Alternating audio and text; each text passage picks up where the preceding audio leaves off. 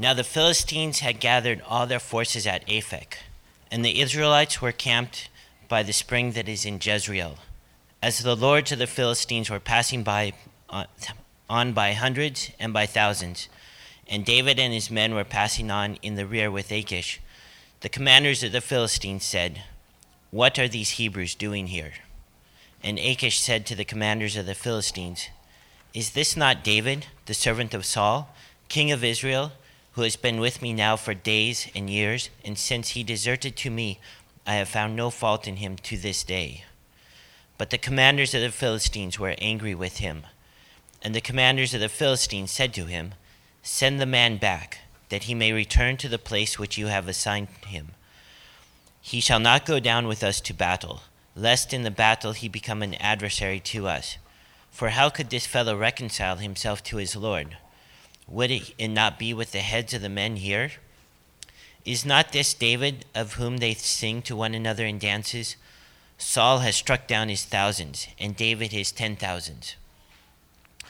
Then Achish called David and said to him, As the Lord lives, you have been honest, and to me it seems right that you should march out and in with me in the campaign. For I have found nothing wrong in you from the day of your coming to me this day. Nevertheless, the lords do not approve of you. So go back now, and go peaceably, that you may not displease the lords of the Philistines.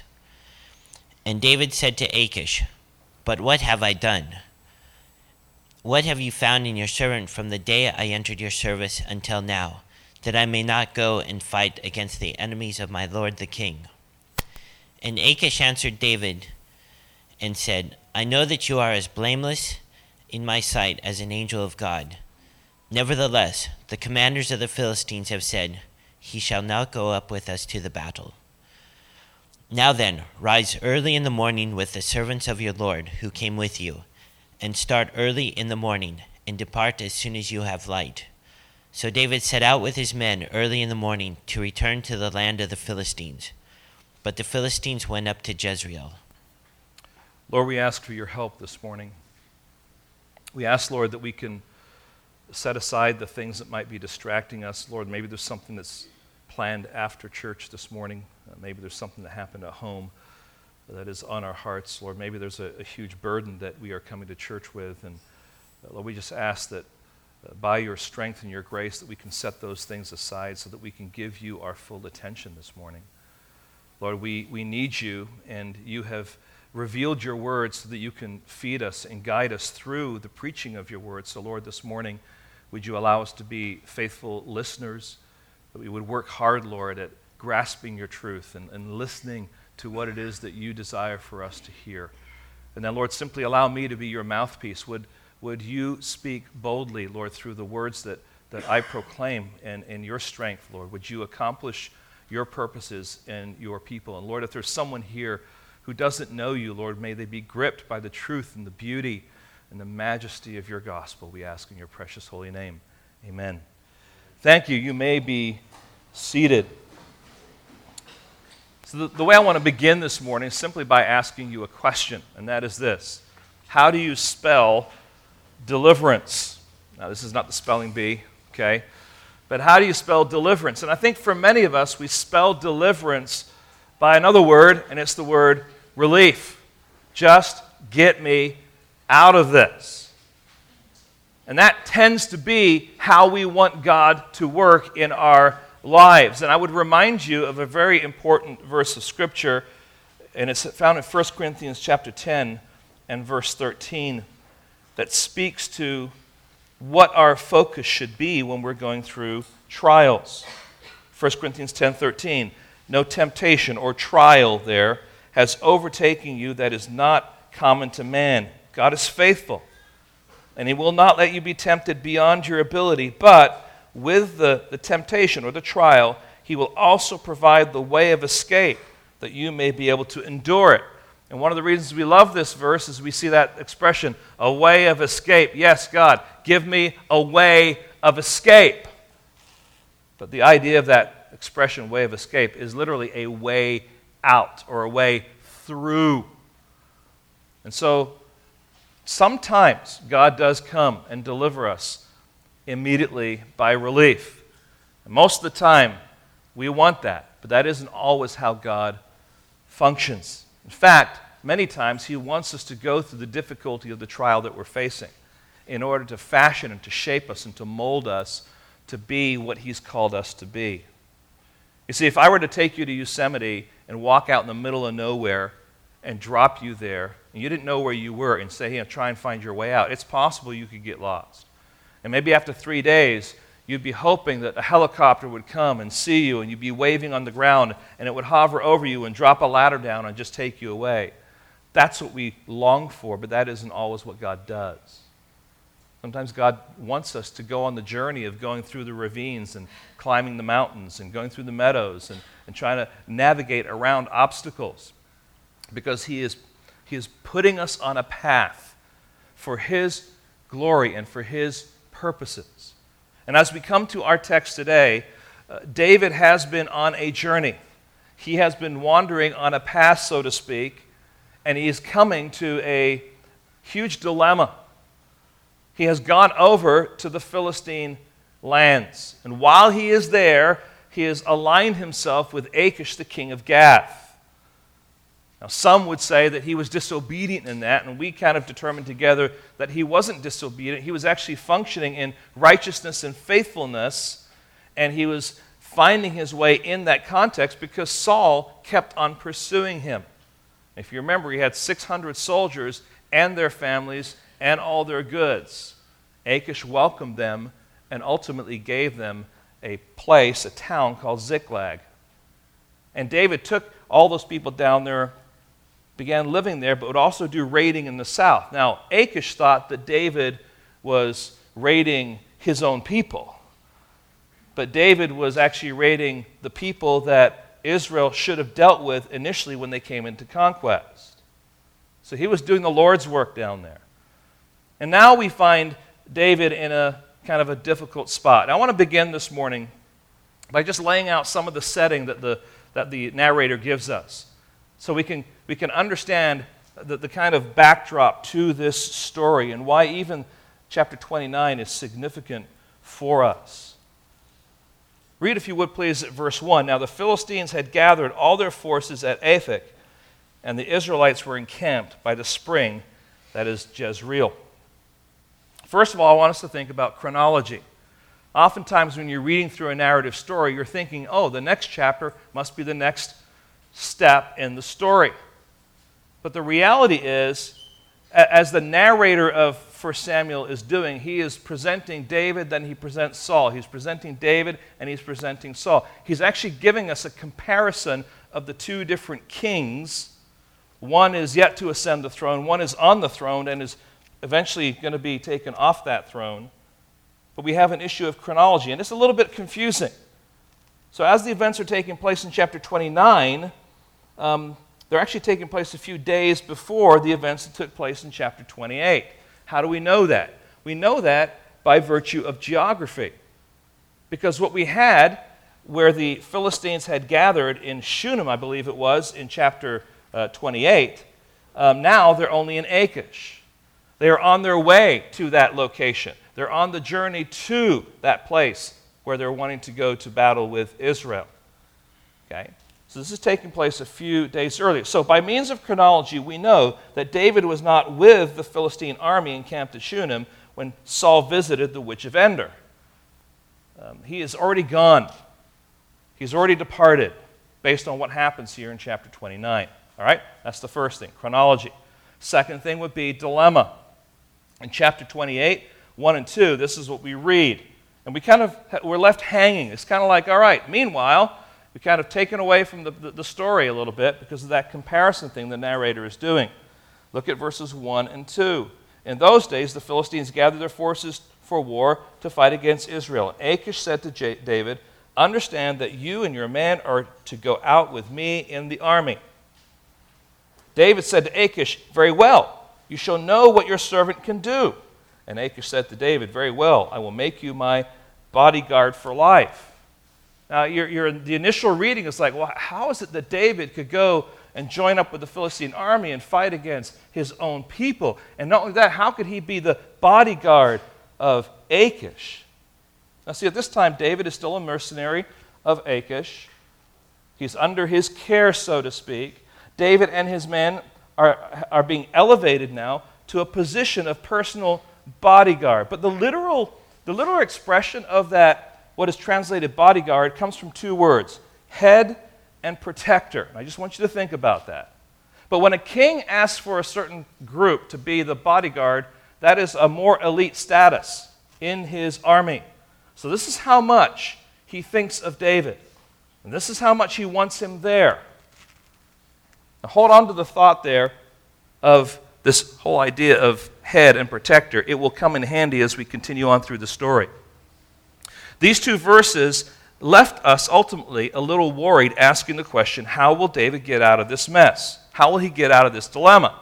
So, if, if in chapter 27 you believe that David acted sinfully and had, in faithless fear, abandoned Israel and gone into the Philistine land, then you would likely be saying, See, this is what happens when you turn away from trusting God and go your own way. Your sin will entangle you so much that you end up fighting against your own people.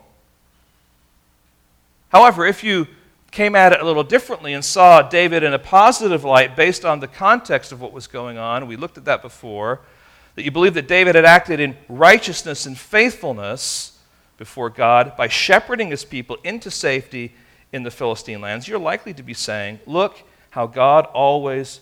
Uh, how God is always with David, even in the most difficult situations. Certainly, God will not abandon his anointed king and will somehow deliver him from this very difficult dilemma. Either way you look at it, this text shows David's deliverance. We will see in this text three agents of David's deliverance out of this extremely difficult dilemma. Three agents of David's deliverance. But there's one more, there's one more aspect of, of context or setting that we need to, need to think through, and it's, it's history. The Philistines had gathered all their forces at Aphek. Now, Aphek, in, in the recent history of Israel, was not a place you wanted to return to. Because this is actually where they had one of their greatest defeats. And I'm going to read the scene from 1 Samuel chapter 4, um, verses 1 through 10, but I'm going to read just verses 10 and 11. And you'll understand why this is such a significant place and why it's not a place that they really want to go to. So, so the Philistines fought, and Israel was defeated and they fled every man to his home. And there was a very great slaughter, for 30,000 foot soldiers of Israel fell, and the ark of God was captured. And the two sons of Eli, Hophni and Phinehas, died. So it was this defeat that eventually led the people to cry out to God, to Samuel, for a king like the other nations. So you think about location, and you think about memories, and you think about what happens there. This is all taking place in a significant portion of land that has some historical implications. So the question now is how is David delivered? He's delivered, first of all, by what I'm calling suspicious commanders. Suspicious commanders. Now, notice in this passage that the expression lords and commanders are used. The Philistines had five lords. Each of them were kings of respective cities uh, Gaza, Ashdod, Ashkelon, Gath, and Ekron. Achish is the lord or the king of Gath, which, by the way, is also where Goliath is from. Okay? And he is joining forces with the rest of the Philistine army at Aphek. So, so Achish, with his army, is now joining the other four kings with their armies. But not all kings are necessarily all militarily equipped, which I think you'll see clearly Achish is not. Okay? And so what they do is they have commanders that oversee their armies, commanders that give them advice about war and about what's necessary for particular battles. And so they're given authority by the lords to serve them as advisors. They were the experts in war, they were the experts in conquest. But now notice their skepticism. Verse 2 and 3. The lords of the Philistines were passing on by hundreds and by thousands, and David and his men were passing on in their rear with Achish.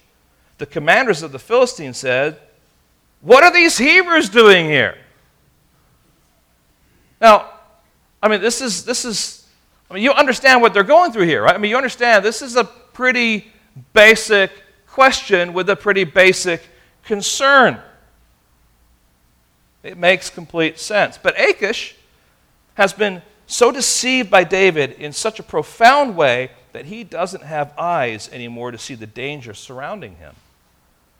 His only reference point is all the spoils of war from the Negev, the south, that David has brought back and given him. And so Achish quickly comes to the defense of David. And notice what he says. And Achish said to the commanders of the Philistines, Is this not David, servant of Saul, king of Israel, who has been with me now for days and years? And since he deserted to me, I have found no fault in him to this day. He's saying, yes, David was the servant of Saul, but he's deserted Saul and he's deserted to me. He's now my servant. Not only that, he has served me for fault for days and years. What do you call that? A little exaggeration. We're told specifically last chapter, I think it's chapter 27, that David was there for, anyone remember? 16 months, right? One year and four months. That's hardly days and years. A little exaggeration, but Achish has been taken in by David. Okay? And so the commanders are not convinced. They are rightly skeptical. Not only that, notice their anger, verse 4. But the commanders of the Philistines were angry with him. The word angry literally means to be enraged or furious. Now remember, these are the commanders, the subordinates who are inferior, or sorry, who are enraged with their superior. They're angry at what this king has chosen to do. So, in other words, they're so enraged at the foolish ignorance of one of their superiors. They're saying things like, How could you think this would be okay? What were you thinking bringing these Hebrews into battle with us? You, you may be the Lord of Gath, but you really have no clue, do you? It is often the case that subordinates get angry with incompetent leaders for their foolishness and ignorance about the realities of life and war, isn't it? Achish was not the first, and he won't be the last. So there's this anger going on. This is fury. I mean, this is heated stuff. Now, notice their boldness. This is what they say. And the commanders of the Philistines said to him, Send the man back that he may return to the place to which you have assigned him. He shall not go down with us into battle, lest the ba- in the battle he become as an adversary, adversary to us. For how could this fellow reconcile himself to his Lord? Would it not be with the heads of the men here? Is not this David of whom they sing? to one another in dances. Saul has struck down his thousands, and David his tens of thousands. So let me just summarize what they're saying. They're saying, first of all, look at our history. Look at our history. Jonathan, if you remember, and his armor bearer in chapter 14 heroically climbed up some rocky crags to a Philistine garrison. And as a result of that, they, they jumped in there and they started to wipe out this, these Philistines. The, the, the end result of that is the Philistines fled now, prior to that, the Israelites had hidden in the mountains because they had no weapons. But when they saw the Philistines fleeing, what did they do? They came out of their hiding places, they chased down the Philistines, and they routed them. And so there is a history here. Israel has used cunning and skill, and they've, they've, you know, they've, they've been deceptive in war, which is appropriate and we don't want to be fooled again, right? The old saying, fool me once, shame on me. Fool me twice, shame, oh, sorry, fool me once, shame on you. Fool me once, twice, shame on me. Maybe you just need to learn how to say it, Rod. But you get the point. So the Philistine commanders remember that day and are rightly sensitive to a similar strategy. But notice also um, David's reputation. They're saying, think about his reputation. This is a Hebrew commander that so many people have been singing about. His reputation was so great that in the, in the, the villages of Ekron, in the schools of Ekron, the children are singing, Saul has killed his thousands, and David his tens of thousands. When David's reputation extends beyond the borders of Israel and is well established in the land of the Philistines. Now, even if Achish brings him highly recommended, they know David's ability as a commander, as a warrior. And they're not willing to take the chance. Now consider the opportunity. If David goes into battle, don't you think that he could restore himself to his Lord? How? By turning on us, and they're saying, by taking off our heads as a peace offering? And Achish is asking David to be his head protector. I mean, you get the irony that's going on here? The Philistine commander's suspicion of David's forces um, really pushed them to remove David from the Philistine army and send him away. This, this is how they say it. We've read it. Send the man back. He shall not go down with us into battle. Now remember, they're speaking to a king. Now, friends, we have to ask ourselves a question here Is this coincidence or is this providence? Is this just circumstantial or is God somehow working through the sensitivity and the skepticism of these men? Is it possible that God can use enemy boldness to arrange for the deliverance of his anointed one? And the commander's words, send them back. He shall not go down with us. They're both examples of God's unusual deliverance, friends. He doesn't always work in the same way with us. He doesn't always work in ways that we would think of, but be sure God has not abandoned David and he does not abandon us. As God's children, we must believe that there is no such thing as coincidence in life, only divine providence. Now, friends, it's really important because I know many of you are, have gone through or are in the midst of great difficulty and trials. And you have to ask yourself the question How is God at work in my trial? And if God is working your trial, I shouldn't say if, since God is at work in your trial, how are you trying your best to align yourself with understanding of what He is doing? Or are you concerned only for what you want, what your heart desires? Or are you recognizing what God is seeking to do through that trial to bring glory to Himself and ultimately to bring out your good? So here you have this wonderful example of God working through pagan commanders, through pagan lords, ultimately, because the other four lords with the commanders turn on Achish. And it's God's way of delivering David from this, I'm to say, between a rock and a hard place. They send him away. And so you're asking the question how is David going to get out of this dilemma? Not the way you thought, but it's God's way. And God's way is always the best way. But notice, secondly, what I'm calling a gullible king, because I think God uses this gullible king to deliver David Of course, the gullible king is Achish. So the suspicious commanders are forced to instruct their lord, their king, and send David back against his wishes and against his protests.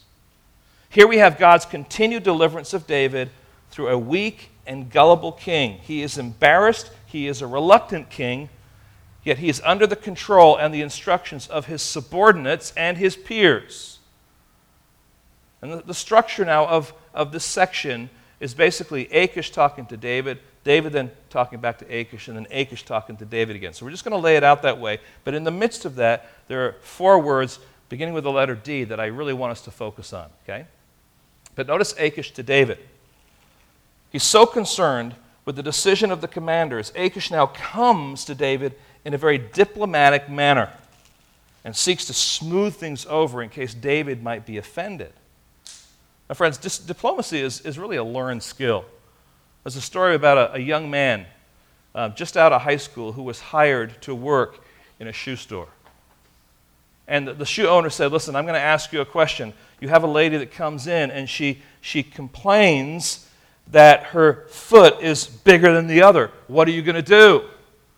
And the young man said, He says, You know what? I'd say, Oh, no, ma'am. If anything, one is a little smaller than the other. See, a little diplomacy can go a long way. And here Achish is going to apply some diplomacy to try and nurse David a little bit. But Achish doesn't understand the big picture of what's going on here. So there's a little bit of humor going on here as you listen to this. The diplomacy, verse 6. Then Achish called David and said to him, As the Lord lives, you have been honest. And to me it seems right that you should march out and in, and in with me in the campaign. Now, some have jumped to the conclusion because Achish said, As the Lord lives, that now he's a follower of Yahweh. Okay? And friends, we've got to be careful not to, not to make Scripture say something that is not clearly saying. This is simply a, a formal kind of a title, a formal expression of, of what you're saying. He's saying, listen, as the Lord's, uh, Lord lives, it's a formal and understandable way for him to kind of set things up as to what he's going to say. He's trying to give David some bad news, and so he's, he's painting the picture to help that bad news come out in a better light. But then Achish, once again in this text, defends David. Notice what he says For I have found nothing wrong in you from the day of your coming to me to this day. Now, this is further evidence that Achish has been totally taken in by David's deception. He's totally unaware of David's activities in the Negev. That would be the southern territory between Philistia and Egypt. But, but Achish believes David to have been working on his behalf when he's going on these raids. And so uh, he's, he's trying with diplomacy to say, listen, David, I wish you could be there. I wish, I really want you to be with me. But notice now the difficulty. Achish moves from diplomacy to difficulty, saying, Nevertheless, the Lords do not approve of you. This is what I want, but I've been outvoted. So go back now and go peaceably. In other words, I don't want any trouble, please. Don't be mad at me that you may not displease the lords of the Philistines. Did you get the irony in the text here? Achish has been pressured not only by the commanders, but by the other four lords as well. He is the kind of king that you wonder how he stayed in power. I mean, why hasn't anyone attempted to usurp his leadership? Or maybe the other four kings like to have him around because that means that they are in control. Of course, all that is speculation, but it does speak to the character of Achish, a man who is easily fooled, easily manipulated, easily challenged. And now Achish urges David to go back peaceably, again, fearing that David might be offended and might retaliate or do something foolishly. But, friends, step back a little bit. This actually, I think, helps us understand why David initially when he went into the land of the Philistines, went to Gath and went to where Achish was king. See, when he went back, this is the first time, if you remember, he went there to escape from Saul, and it's the story where he, he feigns being insane. And even the servants there were saying, Is this not David? The one that they sing about. Saul has killed his thousands, and David has killed his tens of thousands. And Achish responds kind of in a really unusual, kind of a, um, I have no clue kind of attitude going on. It says it's fine. Yeah, he's just look at him. He's, he's, just, he's just insane. And so you wonder whether or not, just putting the pieces together, David understood a little bit of the character of this guy so that when he was going to go into the land of the Philistines, it's like, okay, I know where I'm going because this guy can be fooled. This guy is gullible. This guy is mush, so to speak in my conniving hands. Now, I think what we have here with Achish is an example of a man who is suffering from the fear of man. It would appear, certainly in this passage, that he's passionate, but he doesn't really, he doesn't really keep um, asking questions of David, does he? He just is happy with kind of surface answers to surface questions. And he's so easily led astray through his own gullibility. The fear of man, friends, is a sin that consumes many of us, if not all of us. It pushes us to say yes to things that we should be rejecting or avoiding, and it pushes us to say no to things that we should truly desire. And our decisions are not based on biblical thinking, but what the group is thinking or what that other person is thinking. Ed Welch has written a great book. If you haven't read it, I would encourage you, if you, even specifically if you have a difficulty with the fear of man or peer pressure, that kind of thing. And usually people that struggle with that are not willing to say that they are, right? Because they fear what other people are going to think about them. But, but you know, you can go on Amazon. No one needs to know about it, and you can order this. And it's a great book. It's called "When People Are Big and God Is Small." Just what a great title, first of all. When people are big and God is small. And here are just a few ways or that you can discern if you suffer from the fear of man. He, he gives a, a long list. I've just taken maybe five or six from this list and just asking the question Do you struggle with peer pressure? Now, in adults, peer pressure comes maybe in different forms than maybe as we would typically think about it during the teen years. It's the pursuit of a perfect resume because I want those people to think the best of me. It's the need for a perfect spouse, a perfect child, a perfect job. And so if, if there's something wrong with the spouse or the child or the job, I fear other people knowing about it. I fear that, that, that what other, other people are going to think about my marriage, my parenting, my job skills. It's the need for a better job title. It's the pressure to find a home in the right neighborhood, or driving the right car, or having the right body. These are all under the heading of peer pressure. Next question would be this Are you overcommitted? You find it hard to say no, even when wisdom indicates that you should. Because you want to please people, you want to be liked, you want to be appreciated. You find yourself, thirdly, here, second guessing your decisions because of what you perceive others might think. And so you respond by saying yes, but then you go home, maybe it's in the context of church, and you go home and you're like, ah, oh, why did I say yes? You ever been there? You're not allowed to admit it, okay? No, you should. Or maybe you said no when you know you should have said yes. But you find yourself second guessing because your decision is not based on what does God want me to do. Your decision is based on what is going to please the person that is asking me the question. Or the people that are hearing the person ask the question. Here's the last one. You're jealous of other people. You're jealous of their jobs, their marriages, their financial portfolio, their children. You want so much to be like them. And so now you're measuring your life based on them. Friends, that's the fear of man because what they are doing now dictates what you should be doing. Friends, it, it, just it captivates us. You know, in, in high school, uh, you, you, see this a lot. I, I remember when I was in high school, I remember when I was a youth pastor. In particular, among the girls, but this happens with the guys is that you, you, you, get, you know, you get, say, a young girl who's like, I'm going I'm to dress a certain way because I want to be independent and I want to show my independence. And then you have 20 girls that are all dressed the same way. They're not really any different, they're all the same. Because they all want to fit in with whatever the new trend, the new thing is. And I understand this, okay, fashion's a good thing, there's a place for it, but we can be so consumed with that that if I don't have the exact right thing, someone isn't going to like me. I'm not going to fit in. And that can, that can play out in so many different ways, friends.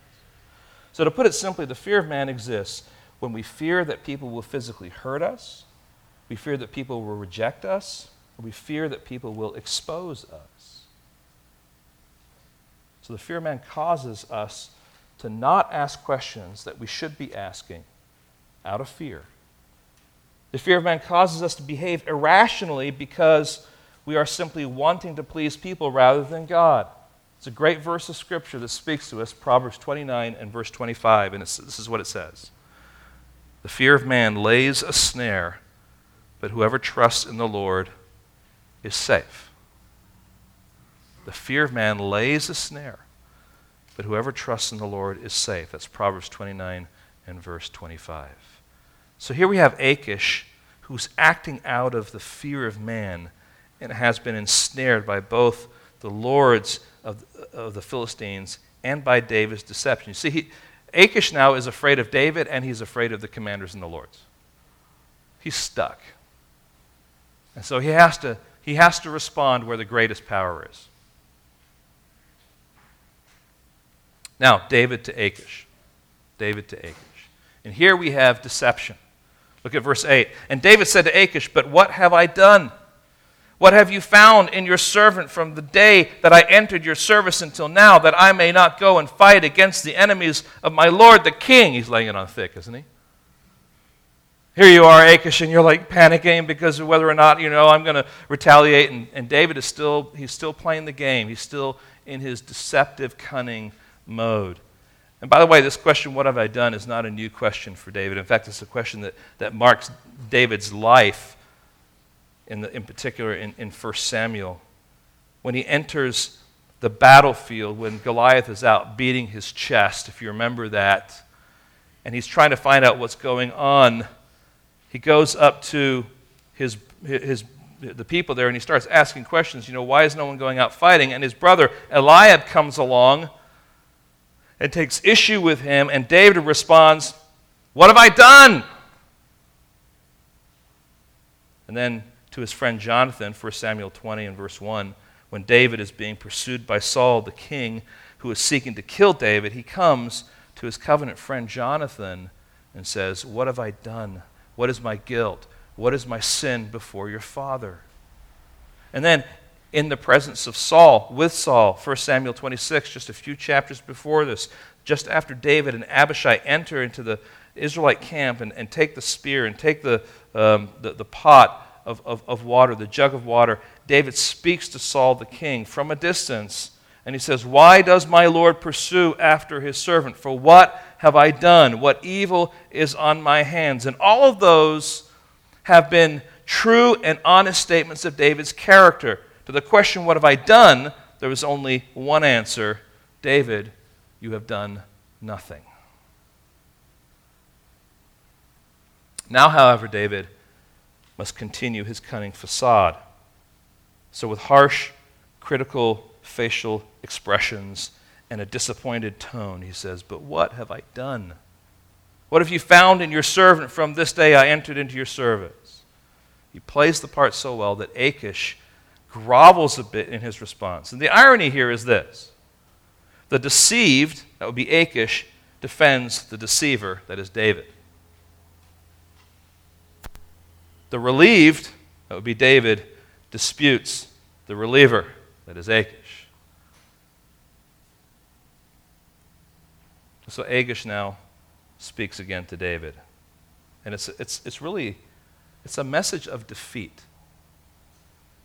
As hard as it is for Achish to admit his defeat in bringing David with him to battle, he has still been outnumbered by the commanders and the lords of the Philistines in this decision.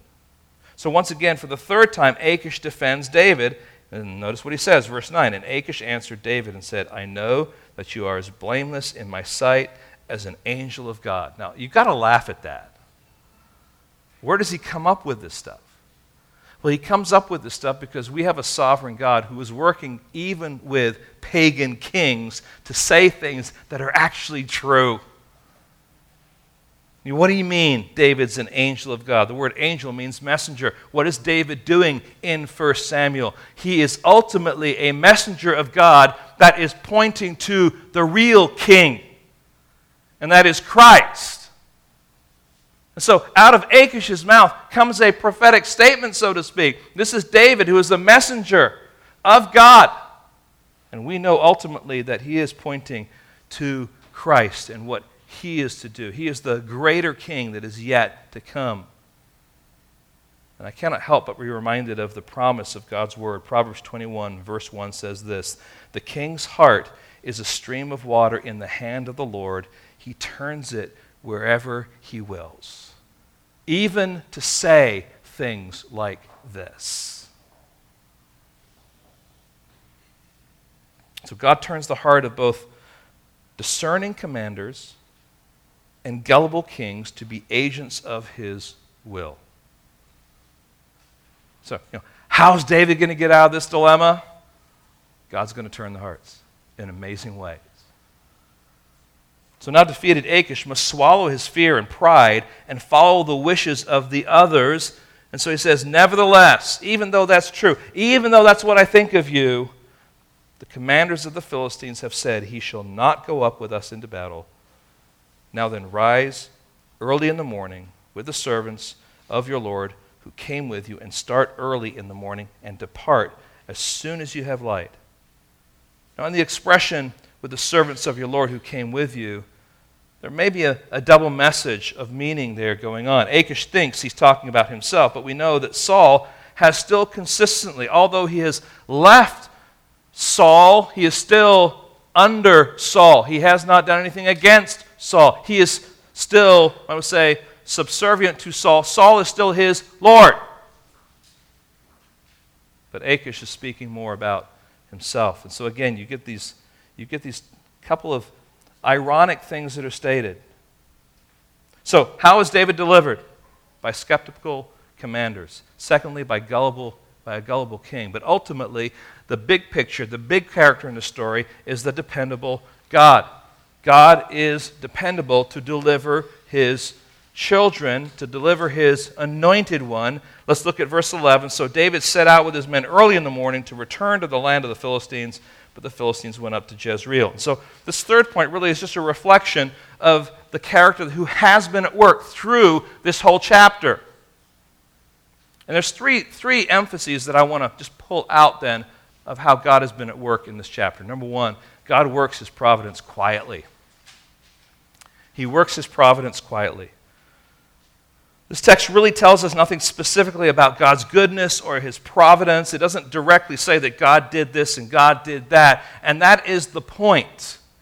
That so much that is going on in the story is God working behind the scenes in the context of David's life. And friends, that is helpful for us because we don't always hear or see or smell or touch God at work in our lives, but you can be sure that His providence is at work. You can sh- be sure that although you may not see it or hear it, it's, it's quietly functioning in the background. It's quietly at work doing what it needs to do. So, whether David is standing in front of Goliath, the giant champion of the Philistines, or dodging repeated spears in the palace and countless pursuits in the wilderness, or even entering into enemy territory, as he does here, the certainty is that God, in his providence, is quietly working his plan.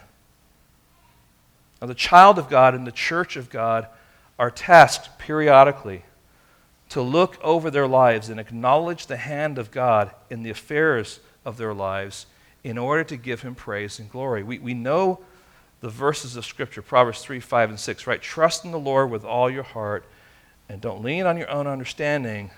But what's the next part? In all your ways, acknowledge Him. Now, you may not always see His hand at work, but you know it's there. And He's working His providence quietly through your circumstances, through your trial, through your difficulty, through your heartache through your challenge. God doesn't always declare his providence to us, yet we're privileged to discover it as we look over our lives. And we can see, if we look back in our lives, you know, how God moved us maybe from this place to this place and the significance of that. And, and maybe people he brought into our lives that we realize had such an effect on our thinking and the way that we did things. And, continue to mold and to shape us through some, maybe some key people he brought in. Or maybe it was a sermon series, or maybe it was a Bible study you did. But all these different things are all working together and are all part of God's providence, but they're happening quietly. Secondly, God works his providence surprisingly. Surprisingly. Now, friends, don't, don't just read the story and say, oh, yeah, okay. I mean, God worked his providence through Philistine commanders and Philistine kings to deliver David from what appeared to be a doomed dilemma. I don't know about you. I don't know that what I would be thinking as I'm marching with my army to Achish, or to Aphek, I should say, to be with the Philistine army who was anticipating now a full blown war against Israel. This was no small thing. This was no small deliverance. And how God did it was really in a surprising manner. So these are simply the instruments that God uses to rescue David from fighting against his own people. The lords and the commanders are simply players and characters in the stories that God has complete control over so that his gospel will be proclaimed about. Right? He can make the enemy your friend. He can be, make the enemy the one who is the agent of what he is seeking to do, even though it seems like you're walking into a wall. I love the children's story about a Christian woman who was alone and out of food. She was praying to her Heavenly Father about the provision of food. And she had a neighbor, and her neighbor was a, an atheist, and so he thought he'd play a, a divine trick on her. And he knew that she was praying for food, and so he went to the grocery store and bought a couple of loaves and left them on her doorstep. And he watched from a distance, and she opened the door and saw the, the groceries that were there and how she responded and how she began to praise God. And then, while in the midst of her praise, he goes over to her and he says, Listen, you're praising God, but I'm the one that picked it up from the grocery store and I brought it here. And she said, Oh, it was the Lord who answered my prayer, even though he used the devil to do it. See, this is the reality, guys. God works his providence in surprising ways. Now, see, it's not, it's not our job to somehow manipulate God into his providence, right?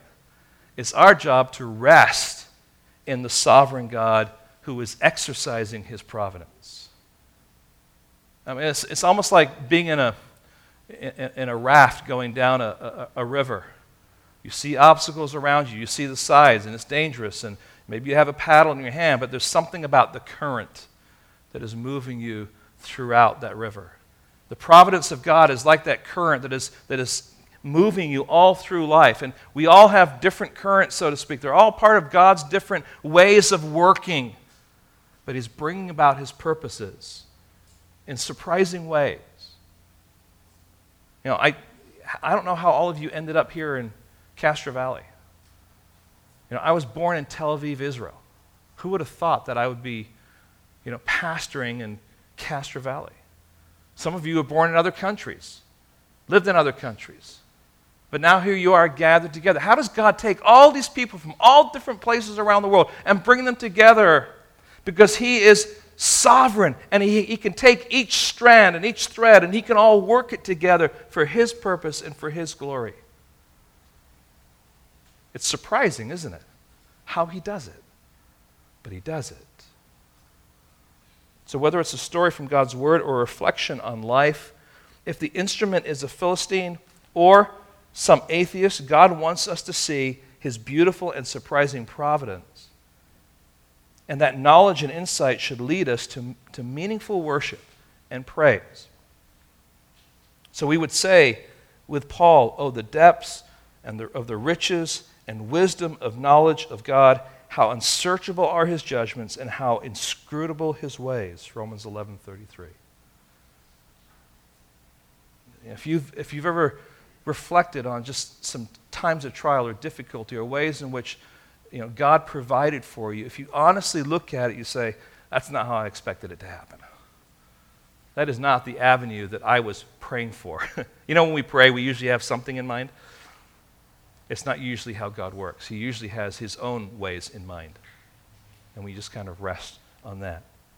So, not only does God work quietly, he also works um, surprisingly but I'd also suggest that he works his providence powerfully.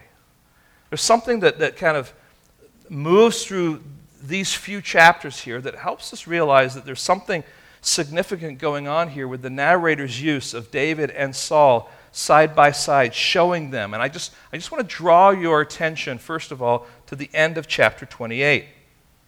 The end of chapter 28. This is after Saul has visited the witch of Endor. This is the, the, the, point at which he has now been told by, this, by, by Samuel through this, this vision you're going to die tomorrow and your brothers in battle. And if you remember, Saul is distraught. He won't eat. And finally, he does eat and he gets his strength. And here's what we're told right at the end of this chapter. Now, the woman had fatted calf in the house, and she quickly killed it, and she took flour and kneaded it, and baked unleavened bread of it, and she put it before Saul and his servants, and they ate. Then they rose and went away that night. Now I want you to notice here's David in his dilemma. That was Saul in his dilemma. Here's David in his dilemma. And notice how the chapter ends. So David set out with his men early in the morning to return to the land of the Philistines. But the Philistines went up to Jezreel. Saul, in the midst of darkness, is heading now at night to his darkest hour, which would be his death.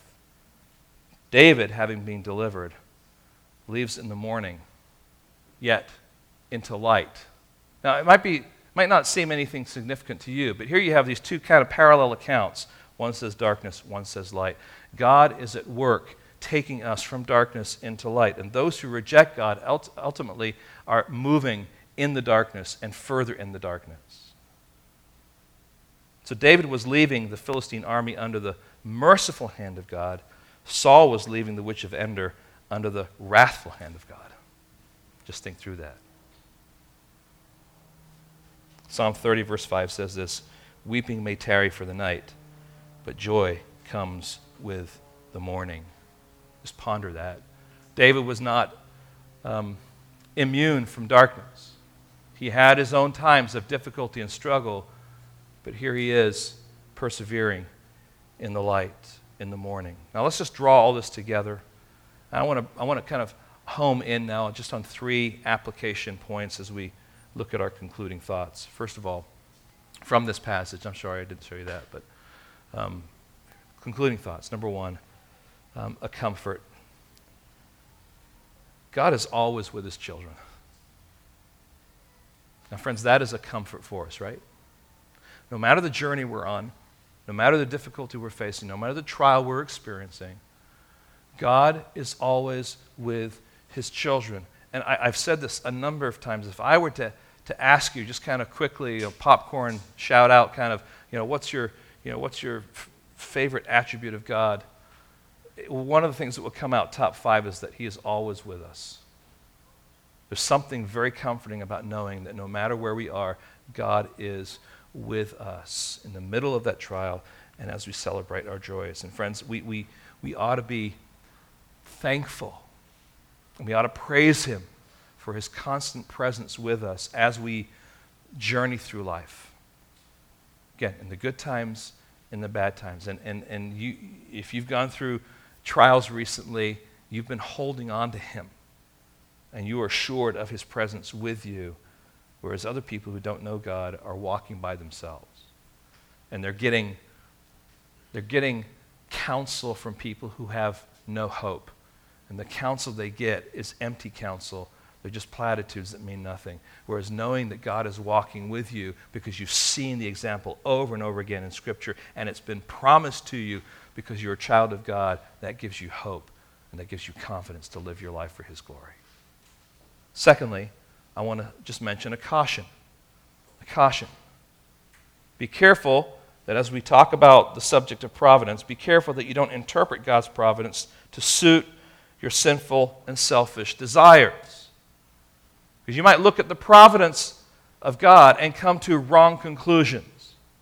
Let me just paint a picture with kind of an extreme example. So there's a businessman in a shaky marriage.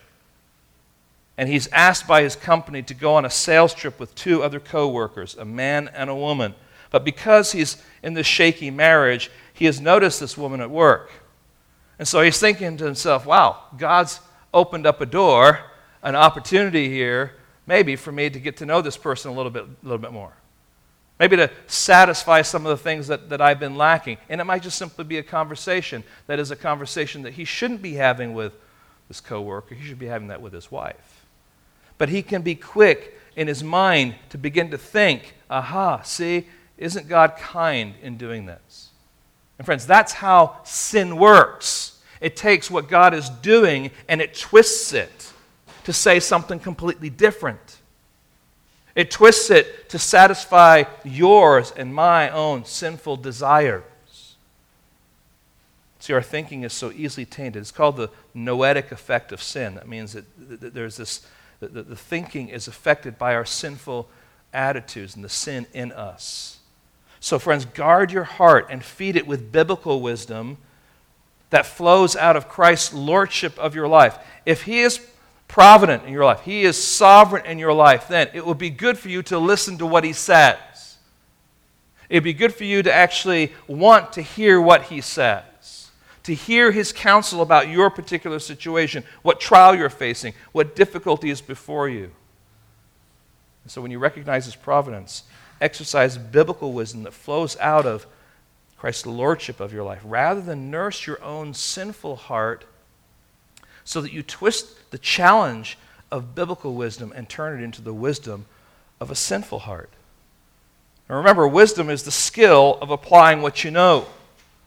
So, biblical wisdom is taking God's truth, and over time you build and you grow in that area of, of wisdom, but you're taking God's truth and you are more skillful today in applying biblical truth to your life. That's wisdom, it's the application of truth. But here's the problem we also become very, very skillful at applying our own sinful desires and twisting God's word so that we can accomplish the things that we want to do. Or put it a little differently, the sinful heart wisdom is skillfully taking God's word and using it to justify your sinful desires and behavior and being able to argue against those who, in love, may come alongside and challenge you.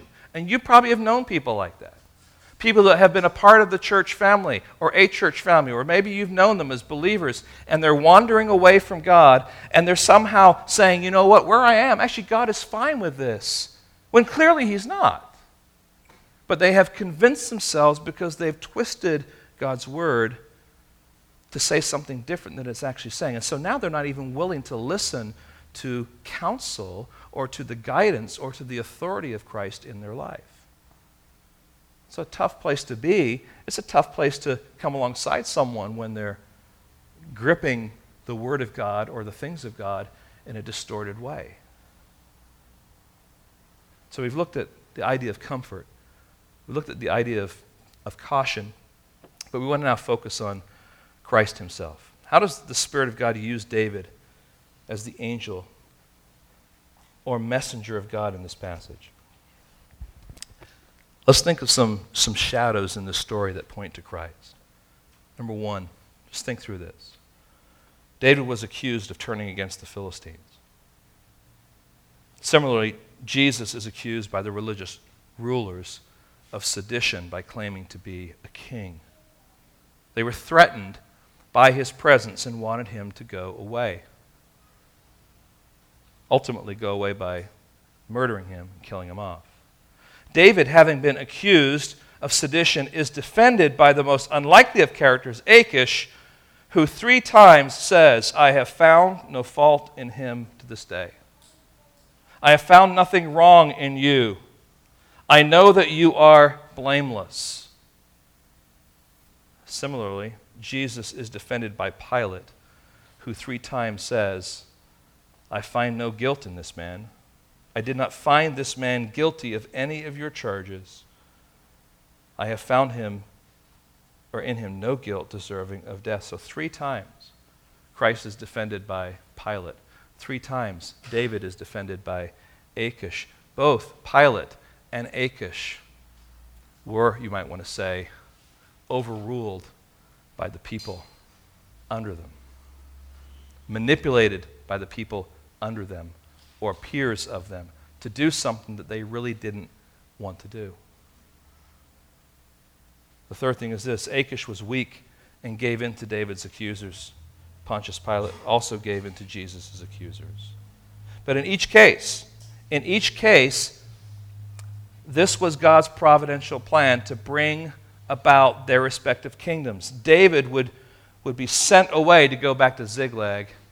Jesus would be sent away via the cross. And that was all part of God's plan. My friends, as we, as we gather here this morning, as we think about God's providence, as we think about how He delivers us from our situations, He's not always going to come along with a helicopter and, and pick us up from our, our place of difficulty. Many times He's going to want us to walk through to trust Him in the midst of it and to see how He is at work in the midst of that so that we can be reinforced in our trust of Him. So we can learn about His character, we can learn about ourselves. And so all of this helps us paint a picture of understanding why we need Jesus Christ as our Lord and Savior, and why, even today, as we celebrate the Lord's table, why we need Him afresh well, as we gather and we celebrate by eating the, the, the, juice, which represents the blood of Jesus, and, and eating the, the wafer, which represents the body of Christ, we are reminded that Jesus Christ did this on the cross for us, and hear this, so that we might be the righteousness of God in Him. It is Christ's righteousness that is placed on us. And it's because of Jesus that we can be declared righteous, we can be considered righteous. So we need to be reminded of those realities as we gather and we celebrate this Lord's table. And friend, if you're going through a trial, if you're, if you're harboring sin, if you are fighting against your sinful desires this morning and you're saying, God, I need your help, I want your help, I want to do your will, I need clarity, I need wisdom, I need biblical wisdom, I need to, to see your providence or, or at least understand your providence and submit myself to that providence. Friends, I'm just telling you, you need the Lord's table this morning. This is not just a ceremony we go through, it is a reminder of the core realities of our faith with God, our trust in him. And it takes us back to the place where we say once again, God, you are my all in all. And I totally submit myself before you. It is only by your body and through your blood that I have entered into this relationship, into this new life in Christ, into this body, into this perfect and wonderful, intimate um, family that you have, you have established and I need to be reminded, I need to be strengthened, I need to be reoriented back to where the gospel is center in my life, and Christ reigns. Would you join us today as we celebrate the Lord's table? If you're here and you're visiting, and you don't know Christ as your Savior, or if you're here and you are harboring sin and you don't want to change, I'm just going to encourage you don't take the elements. But if you're saying, God, I'm in the grip of sin, but I, but I need your strength, that's a different heart attitude. You're welcome to come and to join with us today.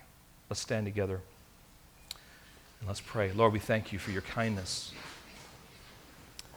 We've seen, Lord, in this passage, in this text, as we've moved through it, just the, the ways in which you deliver in, in, in miraculous ways. How your hand of providence is constantly at work. And in the life of David, Lord, we've seen it over and over again. And that doesn't necessarily mean that ours is always going to be the same and it's going to be as flashy. But Lord, the confidence that we have is that you are present and that you are sovereign, that you are God. So, Lord, help us to rest in you, to lean on you to be mindful of our sinful hearts and how they can be drawn away. And to delight that you want to lead us down the path of light, out of darkness. And Lord, that with you at our side, Lord, we can face whatever it is that you have decided to, to be down our path. But Lord, we, we need to be reminded of the central reality, Lord. That is the gospel, that is your Son.